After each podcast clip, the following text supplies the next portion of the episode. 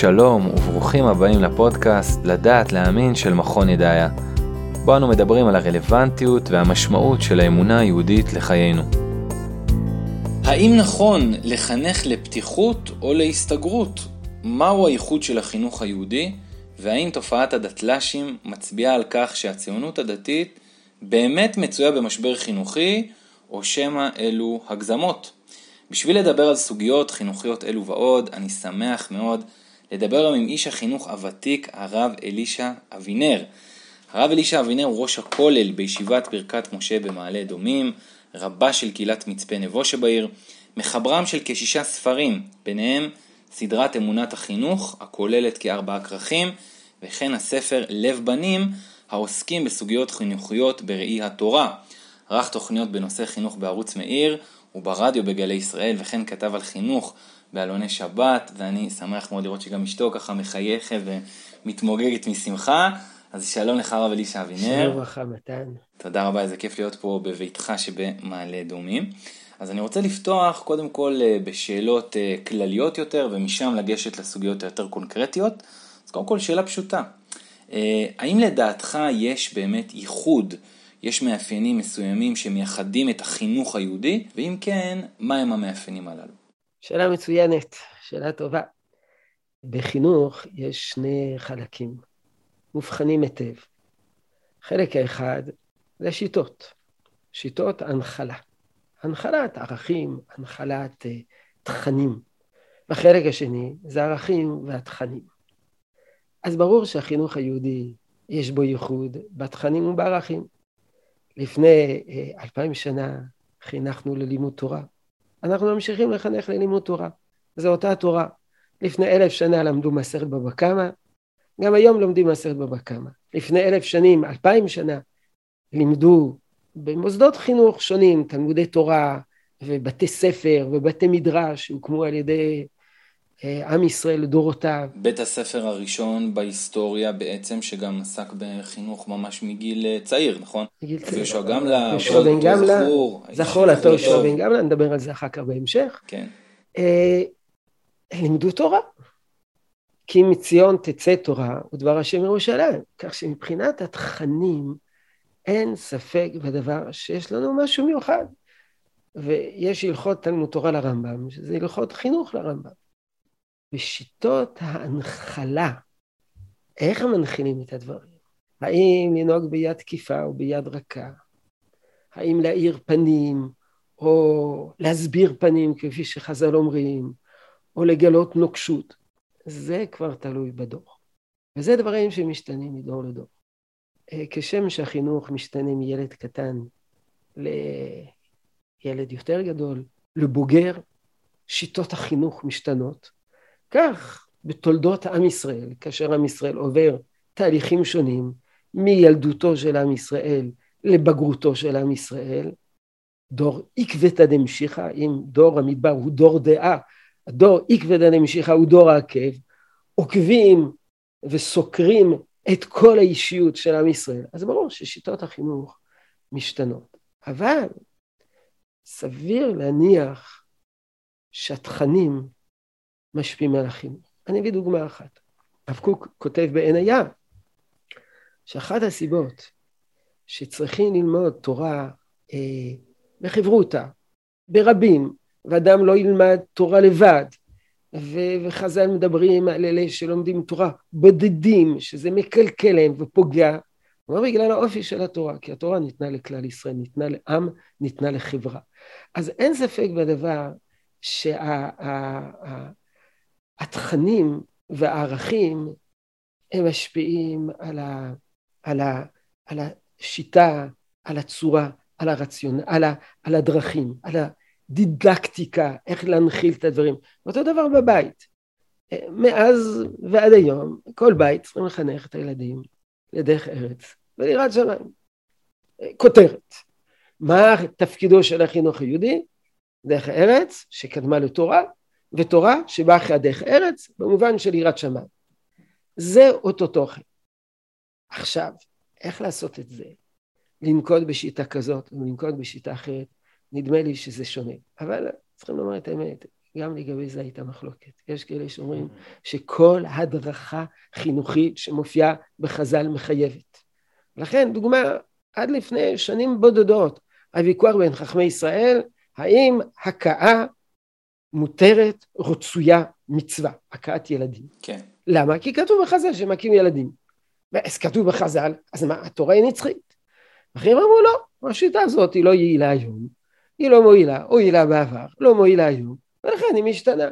כך שמבחינת השיטות והדרכים איך להנחיל הדברים משתנים, אני אסיים את הנקודה הזאת, זה בעצם אה, מאמר הדור של הרב קוק. במאמר הדור של הרב קוק הוא לא מדבר על שינוי בתכנים, לא על שינוי בשיטה. לדוגמה הוא אומר בדורות עברו, אנשים בעיקר התחנכו בדרך היראה. היום בדרך האהבה. זה שינוי טוטאלי, זה שינוי דרסטי בכל השיטה.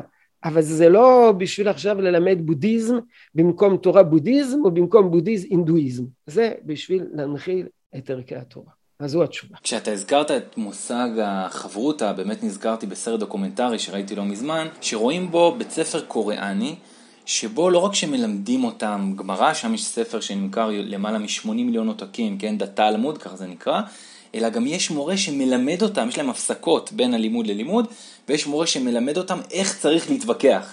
אז באמת זה נראה כאילו הם לקחו בעצם איזושהי שיטה וייבאו אותה אל תוך התרבות שלהם, וזה באמת נראה כאיזושהי הדבקה, ואולי כאן באמת ניתן למצוא איזה משהו שהוא ייחודי גם בדידקטיקה היהודית, כן, מוסד, מוסד החברותה. האם אנחנו יכולים לקחת כלים ותובנות מעולם החול בנושא הזה? יש באמת מפגש ואינטראקציה בין פדגוגיה שמקורה בעולה שם לבין מה שמגיע מבחוץ? התשובה אה, לשאלה הזאת, המשך של התשובה לשאלה הקודמת. בסוגיה של התכנים, אי אפשר לקחת. תורה בגויים אל תאמין, זה התכנים. חוכמה בגויים תאמין. הרב קוק אומר, חוכמה זה הכלים. את הכלים אפשר לקחת. אם לדוגמה, אה, יש, אה, יש, אם תימצא שיטה איך להועיל לתלמידים להיות מרוכזים. אז זה מצוין, זה מצוין. אם תימצא שיטה אה, איך אה, אה, להנחיל לילדים ציוד ומשמעת בבית או בבית הספר, למה לא? זה, זה, זה, להשתמש בשיטות. יש שיטה טובה מעולם החול שאתה זוכר במיוחד, שככה ראית אותה והתלהבת? אתה אומר וואלה, בואנה הדבר הזה טוב, הוא עוזר. אני אגיד לך את האמת, אני לא צריך להביא שיטה טובה. חלק גדול מן המחנכים היום, אפילו בציבור החרדי, היו בקורסים של uh, ייעוץ, שכולם בנויים על תפיסות חול. Mm-hmm. אחר כך הם מוסיפים לזה קצת מילים ביידיש קדימה ואחורה, מוסיפים לזה... מגיירים את השיטה. מגיירים את השיטה, מוסיפים לזה איזה כיפה של מקטיפה, וזה פתאום נהיה חינוך יהודי. זה שיטות אה, ידועות ומוכרות, לעיתים לא כל כך מוצלחות, לפעמים יותר מוצלחות, כך שבחינת השיטות, אז אה, ודאי שאנחנו, שאנחנו יכולים לקחת כל מיני שיטות נכונות ומתאימות. כמובן צריכים לבדוק אם השיטות האלה לא משפיעות על התכנים.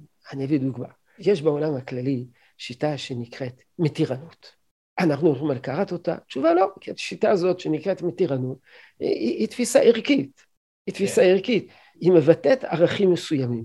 אם השיטה לא מבטאת ערכים מסוימים, רק מבטאת איזה פטנט, איזה עצה טובה, למה לא לקחת את זה מן הגויים? למשל, מה שהיום מאוד נהוג לדבר עליו, אה, שזה גם נראה לי מבחינה ערכית, פלורליזם בחינוך, כן? ופה יכול להיות שגם יש פה איזושהי תפיסה ערכית שמתגנבת. פלורליזם זה כבר תפיסה ערכית. פלורליזם, הכוונה של מה זה הפלורליזם? כלליות, פלורליזם. במובן, אה... במובן הפשוט של מה שזה אומר, הגדרה מילונית של פלורליזם, שבו כל השיטות, כל הגישות בעצם יש להם את אותה אמת, אותה אמת, אמת מידה אה, ערכית. אז זה ברור שאין להם אותה מידה ערכית. הן לא שוות ערך. אבל בכתבי הרב קוק מדובר על תפיסה אה, פלורליסטית במובן הזה שאדם צריך לדעת שיש אה, ניצוצות של אמת שמצויים בכל מיני, בכל מיני תפיסות עולם, ו- ולהבין שזה קיים שם. אבל הרב קוק בעצמו מציין, יש הבדל גדול בין איזה שיח קטן לבין ארז. התורה היא ארז, ושיח קטן הוא שיח קטן, לא לדעת, לדעת שלא לטשטש, אבל להכיר בדבר הזה, אבל זה כבר פלורליזם מתוך השקפת עולם יהודית. פעם אחת התחלתי לכתוב ספר על אה, דמוקרטיה, ולא רק על דמוקרטיה, על ערכים דמוקרטיים. כתבת ספר בשם פרקי מבוא לדמוקרטיה יהודית, כמדומני. נכון, אבל זה היה אמור להיות הפרק, הש... החלק השני, חוברת שנייה או ספר שני, ושם עסקתי לא רק בהיבטים הלכתיים, גם בהיבטים מחשבתיים. וסקרתי שם כל השיטות הפלורליסטיות. אז יש פלורליזם מתוך ייאוש, אני לא יודע אם יש אמת או אין אמת, ויש תפיסות שהן יחסיות, כל מיני שיטות, כך שהמונח פלורליזם מקפל בתוכו המון המון שיטות, אבל זה כבר שאלה ערכית, זה כבר לא שאלה... של שיטה, כן. דידקטית, זה לא איך יש לי ערך, איך אני מנחיל אותו לילדים. דיברנו על בית הספר, הדברים נכונים גם כמובן ביחס לבית, זה אותו דבר. כן. אז דומה שככה מהשיח והארז בואו נרד לסוגיות קצת יותר אה, קונקרטיות, אולי לסוגיה הקונקרטית שמעסיקה היום הרבה מאוד אה, מחנכים, בטח בציבור הדתי-לאומי, אה, הסוגיה הדתל"שית. שבוע שמעתי רב מהציונות הדתית, שלא מאופיין כשמרן, מודה בסוג של איזשהו ייאוש שההיסטוריה הוכיחה שרק חינוך ליטאי מצליח. האם אפשר לומר, לדעתך, כמי שעוסק הרבה שנים בחינוך, שהציונות הדתית מצויה בעצם במשבר חינוכי עמוק כבר כמה שנים טובות? טוב, האמת היא שזו סוגיה שמעסיקה אותי. מאוד מאוד, אה, ומדירה שינה מעיניי. כיוונתי לדעת גדולים. כן, לדעת קטנים כיוונת. אה, זה באמת שאלה שמטרידה. מאוד מאוד מאוד. אה, מה מטריד? ודאי שהתופעה מטרידה. ודאי שהתוצאה היא כואבת ומאוד מביכה. מה קורה לנו? שזה כבר דבר גדול, כי לי, היו רבנים שדיברתי איתם, אומרים, תשמע, ידידי, לא צריך להסתכל על התופעה הזאת כ... כן, זה פרט שאינו מעיד על הכלל וכולי וכולי. אז אני, אני אגיד לך, כיוון שאני עוסק, לא רק עוסק בחינוך בישיבה, אלא גם אני רב קהילה. בתור רב קהילה, אני לא רק עומד מול הקהילה, אני עומד גם מול זוג הורים.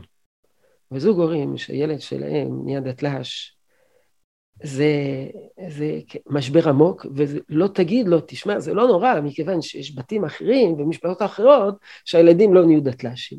זה כאב עמוק, וזה משבר עמוק. אני יכול לגלות לך שעכשיו בימים אלו אני כותב ספר להורים לדתל"שים. לא נשאר רק תחת הפלורסנט, אתה מכיר את זה בצורה חווייתית. כן. עכשיו, השאלה היא, אנחנו מנסים למנוע את התופעה. בשביל למנוע את התופעה צריכים לגלות את שורשיה. אני לא יודע, אבל אני חושב שקראתי את כל הספרים שנכתבו בתחום המחקר על דתל"שים. לא יודע אם זה עשרות ספרים, אבל ודאי קרוב לעשרה ספרים קראתי על, אה, על דתל"שיות. מה שאפיין את הספרים, שכל חוקר וחוקר, לפי תחום המחקר שלו, שם הוא מצא את הבעיה. לנו, אם הוא מחנך, הוא מצא את זה בתחום החינוך, אם הוא סוציולוג, הוא מצא את זה בתחום הסוציולוגי, אם הוא פסיכולוג, בתחום הפסיכולוגי, אם הוא היסטוריה, זאת אומרת, כל אחד ואחד מצא את, ה, את הבעיה ואת השורש של התופעה דרך הפריזמה, נקודת המבט שלו המקצועית. כך שאתה קורא כל ספר שקראתי, השתכנעתי. אמרתי, השתכנעתי שהבעיה זה אולי המענה, זה מכון ידעיה. יש שאלות אימוניות ולא נותנים תשובות. זה ברור, השאלה מה עוד המענה, זה ברור. אז זה דוגמה. ונכתבו ספרים על כך, בכיוון הזה. ויש אומרים שהבעיה היא לא זאת. הבעיה זה חוויה טראומטית בתחום הדתי, או בתוך הבית, או עם המשפחה. ואחרים אומרים שזה בכלל לא שאלה פה, זה, זה רוחות כלל עולמיות שנושבות בעולם הפוסט-מודרניזם, ששוטף את העולם. יש אחים שאומרים, פשוט, רמה ירודה מבחינה אימונית בבתי הספר, מאוד נמוכה. במקום לדבר בגדלות, מדברים בקטנות. קיצור, כל פעם קראתי והשתכנעתי. כל ספר שקראתי, השתכנעתי, גם זה וגם זה וגם זה. לכן, לאחרונה כאשר נשאלתי, אני אמרתי, בכנות, אני לא יודע. אז מה עושים כשלא יודעים? כשלא יודעים, תוקפים מכל הכיוונים. יש סיפור מפורסם בשם בעלי המוסר. שאלו את בעלי המוסר, מה, מה לעשות בשולחן בחייתי? אז אמרו בעלי המוסר, זה כמו קין. כתוב שקין, כשהוא רצה להרוג, לרצוח את האבל, כתוב דמי אחיך. אומרים חז"ל למד דמי אחיך בלשון רבים. אומרים, מכיוון שהוא לא ידע מאיפה הנשמה יוצאת, אז הוא דקר בכל מיני מקומות. אמרו בעלי המוסר, גם כשרוצים להכניס את הנשמה, צריכים לדקור בכל מיני מקומות. אז צריכים לחזק את הבית, צריכים לחזק את בית הספר, צריכים להתמודד עם שאלות אימוניות, צריכים לחסום את ההשפעה של תרבות הפנאי שחלקם אומרים שזאת הבעיה. לאחרונה חשבתי עוד נקודה. אגב, אולי לאחרונה יצא ספר, כבר לא כך לאחרונה, בשם היוצאים של פרנק מרגוליס, ודאי שקראת, היא גם הולכת בתחום מאוד אה, רחב. זה התחום הסוציולוגי. Mm. זה התחום הסוציולוגי. זה חוויות חוויות בתחום המשפחה או חוויות בתחום החינוך, חוויות שליליות שיוצרות אחר כך אה, מרחק. קראתי את כל הספר, מתחילתו ועד סופו. לאחרונה חשבתי עוד נקודה אחת, שבעצם האדם, הוא בעיקר מתבגר, הוא חי במספר מעגלים. אה, ניסיתי להגדיר בכמה מעגלים האדם חי בימינו. הוא חי בשבעה מעגלים. המעגל הראשון זה המעגל האישי, המעגל של האני. המעגל השני זה המעגל של המשפחה. המעגל השלישי, בית הספר. זה גם המעגל שמשפיע על האדם. המעגל הרביעי זה חברת בני גילו, החברים. מעגל חמישי, אה, השפעות תרבותיות. העם, אפשר לומר. נכון, אזוריות. העם. אחר כך יש את התרבות הכללית, כמו בימינו התרבות המערבית. אחר כך ישנם גם תהליכים מטה-היסטוריים. שהרב קוק הוא זה שעוסק בהם תהליכים שזה לא איזה תופעה מיוחדת עכשיו בחברה הישראלית בעקבות משהו שמשפיע. זה לא רק אה, האינטרנט, אלא זה תהליכים ארוכים. פסיכו-היסטוריה. פסיכו-היסטוריה, כמו שהרב קוק מדבר על החירות, מדבר על הכפירה, כל מיני זה, זה, זה לא התרחשות מקומית, זה התרחשות היסטורית ארוכת טווח. אדם חי ומתבגר חי בשבעת המעגלים האלו. שבעה המעגלים האלו משפיעים על האישיות שלו. שניים מתוכם עוסקים בחינוך, זה הבית ובית הספר. כל יתר המעגלים מאוד מאוד מאוד משפיעים עליו, אבל זה לא חינוך. ואיזה כל שבעת המעגלים יכולים להיות טריגר לדתל"שיות. אני לא יודע מבין כולם. מה הכי משפיע? מה הכי משפיע. הרבה פעמים זה, זה חיבור בין כמה, כמה מעגלים.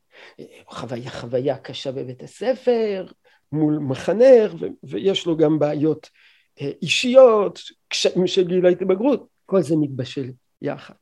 אני לא יודע להצביע על מה. אני יכול למנות את כל ההסברים של הרב קוק, אני יכול למנות את כל ההסברים של אנשי המקצוע, אני לא יודע. לכן, להגיד, בוא, זה הפתרון, בוא נתמקד בנקודה הזאת, אני לא חושב שזה נכון. מכון מיד היה מנסה לפתור סוגיות אימוניות. מצד שני, יש גם ה... מעגלים הנפשיים. המעגלים הנפשיים, אבל יש גם... אינטרנט. אינטרנט. אבל יש גם הדוגמה האישית של ההורים. שלאו דווקא אימוני עמוק, אלא חווייתי, שורשי, טבעי, אה, כמו שאמרו כמה מגדולי ישראל, ישרו בשבת זמירות שבת, בשבת, שולחן השבת לא יהיה איזה משהו מת, גוסס, אלא ישרו זמירות שבת, וזה יכול להשפיע על ילד, זה לא סוגיה אימונית עמוקה. נכון. אבל זה משתלב. צריך איזו תשתית חווייתית טבעית משפחתית, ועל גבי זה העמקה, עומק על גבי עומק, שזה בעצם שני הצדדים שמרכיבים את החינוך. הצד הטבעי, הפשוט, החווייתי, ועל גבי זה העמקה השכלית. יפה, אולי אז אני אגע בשאלה שנוגעת למעגל השישי בשבעת המעגלים שאתה הצעת. אמ, במערב כולו, בעשרות שנים האחרונות, בטח במדינות דוברות האנגלית, יש משבר חינוכי שהולך ומחריף, כן? משבר בתי הספר. אולי אפשר לומר שהציונות הדתית, בשונה למשל מהמודל החרדי, בתור מי שפתוחה לתרבות המערבית, סופגת גם את המשברים האלה. אין ספק בדבר, אני לא יודע אם סופגים או לא סופגים, אין ספק בדבר שהאתגר החינוכי שלנו הוא פי כמה יותר קשה. אנחנו פתוחים, אנחנו חשופים. לא נשתמש במילה פתוחים, אנחנו חשופים. וההתמודדות היא הרבה יותר קשה. היא הרבה יותר קשה. פעם אחת אמר לי מחנך, תשמע, אתה יודע מה אני עושה בבית הספר? הוא היה רם בישיבה תיכונית. אתה יודע מה אני עושה בכיתה שלי? אני מנסה לנקות מן התלמידים את ההשפעה של שלוש שעות צפייה בטלוויזיה, זו בתקופת הטלוויזיה, שורה אתמול בלילה. אז כל בוקר אני צריך לנקות את כל מה שהם ראו בלילה. אז זה, זה באמת מאבק קשה מאוד. לפעמים ההשפעה החיצונית היא כל כך קשה, שבאמת, כל כך, לא, היא כל כך גדולה, שבאמת זה משבש את החינוך. אז אולי צריך להגביה את החומות. אז יכול להיות שצריכים להגביה את החומות. השאלה מה זה נקרא להגביה את החומות. למשל, חינוך של תלמוד תורה על טהרת הקודש. אז נדבר לפני שנציע את ההצעה הזאת. צריכים לחפש הצעות שתתקלבנה לציבור. אנחנו יכולים שנינו להחליט פה במעמד זה, שמחליפים, סוגרים כל החמ"ד, מקימים במקום זה תלמוד תורה. ומה שאנחנו מחליטים יש לו תוקף. ודאי, יש לו תוקף. בקיצור, זה, אנחנו צריכים לדבר על דברים רעים. לדבר על דברים רעים. אספר לך סיפור משעשע. פעם אחת פגש אותי רם, ישיבה תיכונית, ופגשתי צוות של ישיבה תיכונית, קם אחד הרמים ואמר, בעצם למה הישיבה התיכונית שלנו היא ישיבה תיכונית ולא ישיבה קטנה? אמרתי לו, אתה צודק, נפלא שהישיבה שלכם תהיה ישיבה קטנה, רק צריכים להקים, נצטרך להקים ישיבה תיכונית בשביל התלמידים שלומדים עכשיו בישיבה שלך, זה הכל. ובסופו של דבר הוא עזב את הישיבה התיכונית והקים מוסד חדש שהוא ישיבה תיכונית. זה, זה, אנחנו צריכים לבדוק, אנחנו מבחינת, בחינוך, אנחנו גם משרתים, אנחנו צריכים לספק את מה שמתאים. אז להגיד בואו נסגור את כל בתי הספר, נקום תלמודי תורה, זה לא ילך. אבל הדבר הוודאי שנכון, שצריכים לחסום חלק מן ההשפעה, חלק מן ההשפעה התרבותית. אין סיבה שילד אה, יצפה שלוש שעות ביום אה, בכל מיני סרטים וסרטונים, ו, ו, ו, זה ברור שזה, ברור שזה שלילי. שלוש שעות אתה אופטימי. שש שעות לפי המחקרים, בסדר, שש שעות. אני אומר אפילו שלוש שעות זה לא טוב. שלוש שעות שהוא מושפע מכל מיני תפיסות. אנשים חושבים סרטים תמימים. לא מדבר על סרטי פורנוגרפיה, מדבר על סרטים רגילים. כל הסרטים האלה הם משקפים תרבות. אתה, אתה, אתה, כתוב בחז"ל ששלושה דברים מוצאים את האדם מן העולם. זה התאווה, הקנאה והכבוד. חלק גדול מתוכניות ריאליטי, יש בהם תאווה, קנאה וכבוד. כל התחרויות האלה, אני לא, לא, לא מכיר את השמות שלהם, אבל זה מה שמביאים אותם. יש תאווה, ויש, ויש כבוד, ויש קנאה אחד בשני. וילד או נער מתבגר, בדיוק בשלבים שהוא מפתח את האישיות שלו, חשוף לזה יום אחרי יום, אז מה, מה, אז התורה בכלל לא מתלבשת עליו. התורה מדברת איתו בשפה אחרת לגמרי, יש פה דיסוננס בתוך האישיות שלו, שני קולות שמעבידים בתוכו, איזה קול אחד שמושך אותו לכל מיני כיוונים מפוקפקים, וקול אחד של קודש, והוא קרוע, קרוע בפנים. אז אם צריכים להגביה את החומות, צריכים להגביה את החומות על חסימה מסוימת, משמעותית, כלפי כל מיני חשיפה לתוכניות זולות, חסרות ערך, שמפטמות את, ה, את הילדים שלנו בהבלים, ובעיקר בתכונות שליליות, במידות שליליות. ובפן, הייתי אומר, בדיוק הפוך, בגלל שהאופנה, הייתי אומר, גם האינטלקטואלית הרווחת היא קצת אה, לסנוט בציונות הדתית. אה, איזה הצלחות אתה חושב שהחינוך הדתי-לאומי יכול לגרוף לזכותו, שהן הצלחות שמייחדות אותו בדווקא? נו, מה זה נקרא? החינוך הדתי-לאומי, החינוך הציוני-דתי, יש בו הצלחה. הרי אנחנו שבנו לארץ ישראל, בדור של גאולה. הקדוש ברוך הוא קורא לנו לשוב לציון. והקדוש ברוך הוא מאיר לנו, כלשון הרב קוק, בתכונה המיוחדת של הדור שלנו. ואנחנו צריכים להיענות לקריאה האלוקית. ולא עכשיו להגיד, לא מעניין אותי מדינת ישראל, לא מעניין אותי מדע, לא מעניין אותי פיתוח של העולם, זה לא מעניין אותי. אז זה גם חיסרון. אנשים חושבים, החינוך החרדי הוא מאוד מאוד מוצלח. נכון, הוא מאוד מוצלח מבחינות מסוימות, אבל מבחינות אחרות הוא חסר. מה החיסרון שלו? אני לא בא לומר שמגדלים ילדים מקולקלים. חסר בהם בתכנים האימוניים, ההשקפתיים. ואולי גם הסיפור של מה שהדגשת מקודם, שהחינוך בנוי קודם כל מאיזושהי קומה טבעית בריאה, אולי גם זה הרבה פעמים כן, קצת אני, חסר. אני לא רוצה לפגוע בהם. נכון. יש לנו השקפת עולם. השקפת העולם הזאת זה חלק מהתורה שלנו. זה חלק מהתכנים התורניים שאנחנו רוצים להנחיל את הילדים שלנו. וברוך השם. תראה, אנחנו מאמינים בתור תלמידיו של הרב, של הרב קוק, שבסופו של דבר, בשביל לקרב את עם ישראל, אביהם שבשמיים, אין דרך אחרת, אלא דרך המסרים המיוחדים שהולכים ונבנים בתוך עולם של תורה של הציונות הדתית. אז זה ההצלחה הגדולה, זה ההצלחה הגדולה. וחוץ מזה, באמת, לעומת האתגרים שניצבים לפתחנו, ברוך השם. לא אלמן ישראל, לא אלמנה אני הציונות אגיד לך. אתה יודע, אם היה פה מורנו ורבינו הרב חיים דרוקמן, היה מספר כמו שהוא רגיל לספר, שכשהוא היה, כשהוא פונה לבחורים צעירים, הוא אומר בגילכם, בקושי, בקושי, בקושי היה מי שלמד תורה, בקושי, בקושי. וגם אני, שאני לא בגיל של הרב דרוקמן, כשהתחלתי ללמוד בישיבה תיכונית, כמה ישיבות תיכוניות היו. נעזור ישיבות תיכוניות, כמה ישיבות גבוהות והסדר היו, בודדות, בודדות. היום אני רב ישיבת הסדר, ראש כולל בישיבת הסדר, ואני לא מכיר את השמות של כל הישיבות, לא מכיר את השמות של ראשי הישיבות. כשהייתי אברך צעיר, הכרתי את השמות של חלק גדול מן האברכים בישיבות. היינו בודדים, לא היינו, לא היינו רבים. אז אפשר לדבר על הצלחה, הצלחה בעניין ארץ ישראל, שהצלחנו ליישב בכל יהודה ושומרון, מה זה נקרא הצלחות? אפשר למנות הרבה הצלחות. נעשה פודקאסט בנפרד בעזרת השם, מתישהו, רק על הצלחות. או, בעזרת השם. שמעתי, בוא, בוא נרד עוד, עוד טיפה אה, למטה. אה, שמעתי באחת מהרצאותיך שעסקה בגיבוש זהות דתית בקרב מתבגרים, כי עיקר החינוך לדעתך מתרחש בגיל הילדות, ושם נזרם הקלקולים של גיל הבגרות. אתה יכול להסביר, אתה יכול להסביר את זה? טוב, המשפט ש... שהזכרת מאחת ההרצאות שלי, המשפט הזה מורכב משני יסודות. יסוד אחד, שעיקר ההשפעה החינוכית שלנו על הילדים שלנו זה בגיל הילדות. יש לך גילאים ספציפיים לתת ב... לא, הכוונה שכשהולכים ומתבגרים, הולכים והופכים להיות יותר ויותר עצמאיים, ופחות ממושמעים להורים. פחות ממושמעים, פחות נמצאים בבית, פחות קשובים להורים, וזה טבעי. בתקופת חז"ל, בגיל 14, נער כבר הלך לעבוד.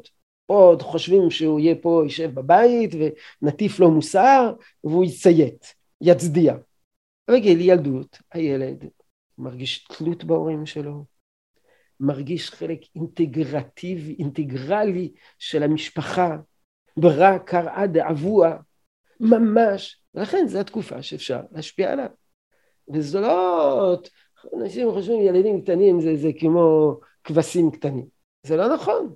הם ברי אכיל, להבין, לקלוט, לקבל תפיסות עולם. כמובן, לא ללמד אותם מורה נבוכים, אבל כיוונים רוחניים. זה לא גיל רק לשעשועים, זה גיל לשעשועים, אבל שעשועים של קודש. ופה יכול להיות סכנה אולי של דחיקת המקום הטבעי, הבריא, לא, הילדותי לא, של לא, הילד. לכן אמרתי שעשועים של קודש, אישרתי, אישרתי. זאת אומרת, אפשר לעשות כל, כל מיני דברים שמלמדים אותו ומחנכים אותו, מבלי לאלף אותו ולהכניס אותו, להושיב אותו עם, עם, עם סטנדר, עם. דבק היפוקסי, להדביק אותו לכיסא עם סטנדר. ברור שלא. זה נקודה אחת, זו הנקודה הראשונה. הנקודה השנייה, אני, אתה צריך לחזור למשפט, אני כבר לא זוכר.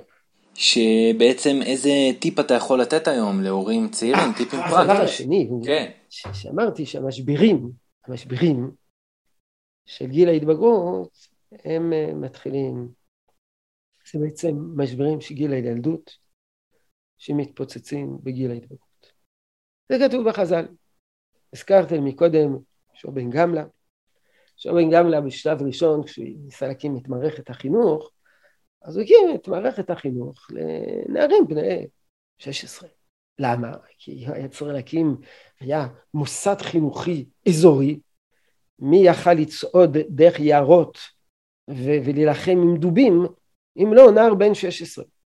התברר לו שהם מגיעים בגיל 16 והם אה, מורדים, מה שנקרא מרד גיל ההתבגרות. ואז הוא הקים בתי ספר החל מגיל 6. מה, מה, מה מרד גיל ההתבגרות? איך כיצד מרד גיל ההתבגרות נפתר על ידי זה שהקמת בתי ספר בגיל 6, הקמת בית ספר בגיל 6, יגיע לגיל 16, מרד גיל ההתבגרות, לא. הוא הבין שחלק מן הבעיות זה בעיות שהיו תמונות בילד הקטן, והן מתפרצות כשהוא גדל, זה הכל. ולכן חלק גדול מן החינוך צריכים להשקיע בגיל ילדות. גם מבחינה הלכתית. היה ויכוח גדול בין גדולי ישראל. אם יש משאבים מוגבלים, איך אנחנו משקיעים אותם? משקיעים אותם בילדים קטנים, שפטורים מן המצוות, פטורים מלימוד תורה, והתפיסה שלהם היא לא עמוקה, או שמשקיעים את הכספים האלה בנערים, בני 15, 14, 15, בחורי ישיבות, שש כבר מחויבים בלימוד תורה. וההכרעה של רוב גדולי ישראל זה משה בשו"תים, להשקיע בילדים קטנים, כי הם התשתית. אם לא יהיו גדיים, לא יהיו תיישים. לכן ההשקעה צריכה להיות בגיל ילדות. עסקת פה במתח אולי של כפייה, כן? בדימוי שעשית עם להדביק את הילד עכשיו אל תוך, ה... אל תוך הסטנדר עם הגמרא. אה, תלונה מפורסמת על כך שבמוסדות הדתיים, גם היום, יש כפייה גדולה מדי. אצל הבנים זה בא לידי ביטוי הרבה מפורסם בחובת התפילה בבוקר, אצל בנות העיסוק המוגזם בצניעות.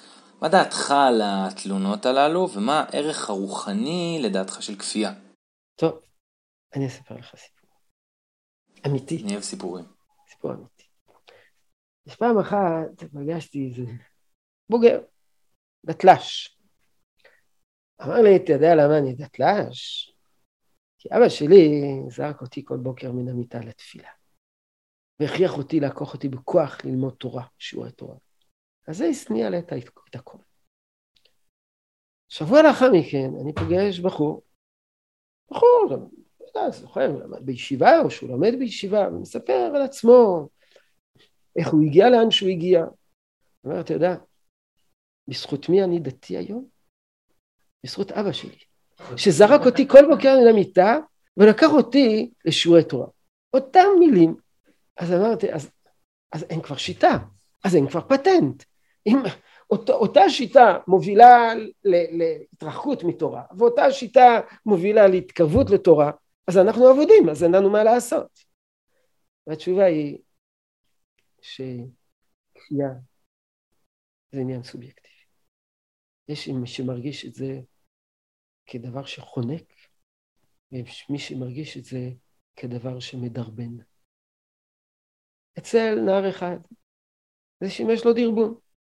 נכון, יכול להיות שהוא רטן, יכול להיות שהוא חרק שיניים, אבל בסופו של דבר הוא שמח שהוא קם לתפילה. ויש אחד אחר, שאתה זורק אותו בכוח מן המיטה, והוא מקלל אותך בלב, ויחד איתך את אבינו שבשמיים, ומתרחק מתורה. כן.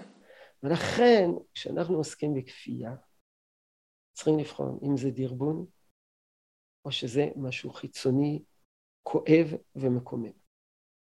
וזה צריכים לבדוק באופן סובייקטיבי. אז אני לא יודע לבחון בכל מוסד חינוכי, להגיד לך אם שם זה כפייה או זה דרבון. אבל לאחרונה ישבתי עם צוות של מחנכים, ואמרו לי, מה אנחנו עושים עם נער שלא רוצה להתפלל? אז אמרתי, אם הוא לא רוצה להתפלל, מה תעשה איתו? מה תעשה איתו? תשים לו אה, חוטים בפה, להכריח אותו להתפלל? הוא לא יכול להתפלל. אבל מה, הוא צריך לבוא לבית הספר. צריך לבוא לבית הספר, למצוא לו תעסוקה חלופית, אבל אי אפשר לכפות. אותו דבר לגבי צניעות. האם הצניעות הזאת הופכת להיות משהו שמדרבן, או משהו שנכפה מבחוץ? עכשיו, הבעיה העיקרית בבית ספר, שבבית ספר יש 200 תלמידים. מה עושים כאשר אצל 180 זה מדרבן, ואצל 20 זה כופה? זה אין דרך אחרת. בבית אפשר לעשות משהו מודולרי. ילד כזה דורשים ממנו ככה, ילד אחר דורשים ממנו משהו אחר.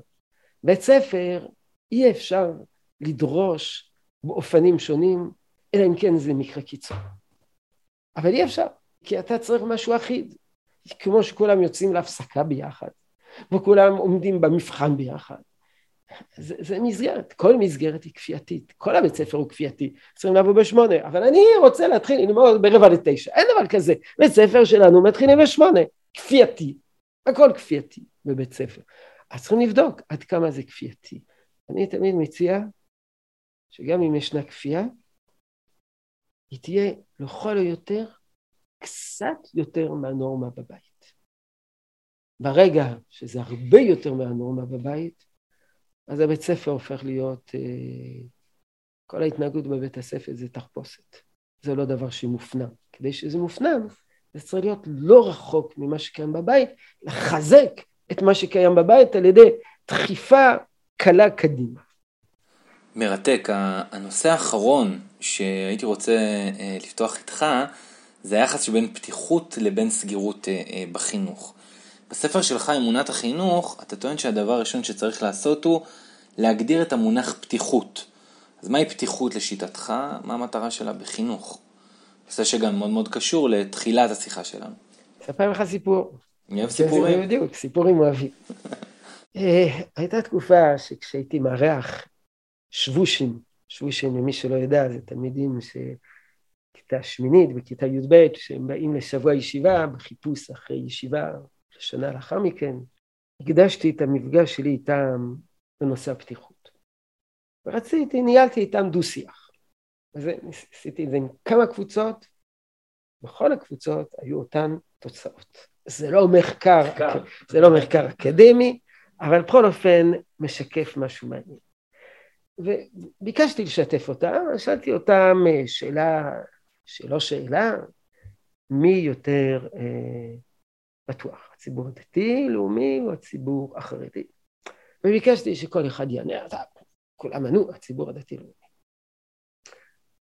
ואחר כך שאלתי אותם במה אנחנו יותר פתוחים. אז אמרו, אנחנו יותר פתוחים, יש לנו טלוויזיה, אנחנו לא לומדים לימודי חול, אנחנו הולכים לצבא, אנחנו מעורבים חברתית, וכן על זה הדרך. אז שאלתי אותם, טוב, ולמה אנחנו יותר פתוחים והם פחות פתוחים? אז אמרו, כי הם מפחדים, אנחנו לא מפחדים. טוב, יפה. ולמה הם מפחדים ואנחנו לא מפחדים? אמרו, כיוון שאנחנו מאמינים שזה גאולה, והם לא מאמינים שזה גאולה. טוב, היו הוגי דעות, תלמידים. עד שתלמיד אחד, בכל קבוצה, היה בסופו של דבר תלמיד אחד שאמר, לא, זאת לא הסיבה שאנחנו פתוחים. אנחנו פתוחים כי אנחנו פוסחים על שתי הסעיפים. אנחנו קצת דתיים וקצת חילונים. ואחרי שתי דקות כולם מזדהו איתו. שאנחנו קצת דתיים וקצת חילונים.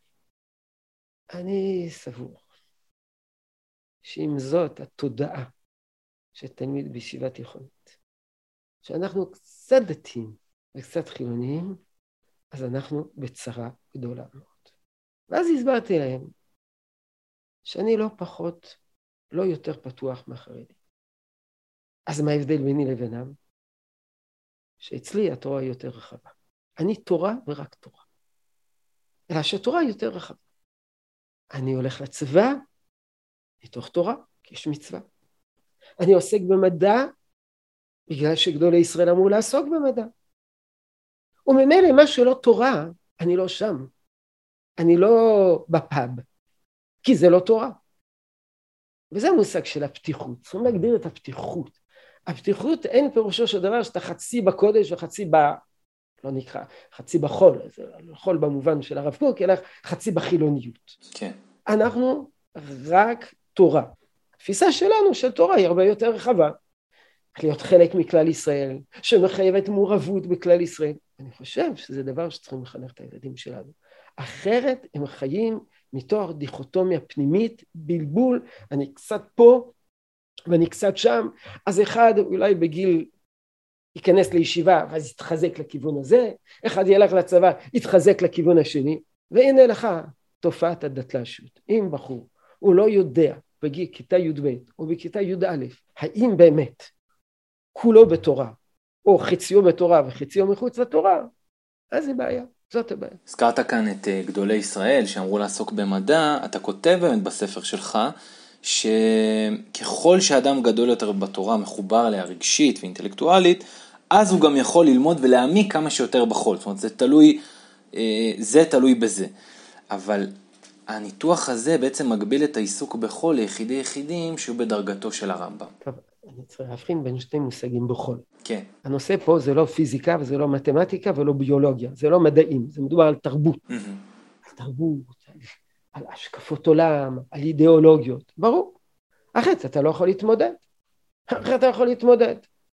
אתה למדת בקושי יהדות, ופתאום אתה פוגש תפיסות עולם עמוקות, מנוסחות היטב, קוסמות, אז אתה דול, לאט לאט אה, אה, נמשך לכיוונם.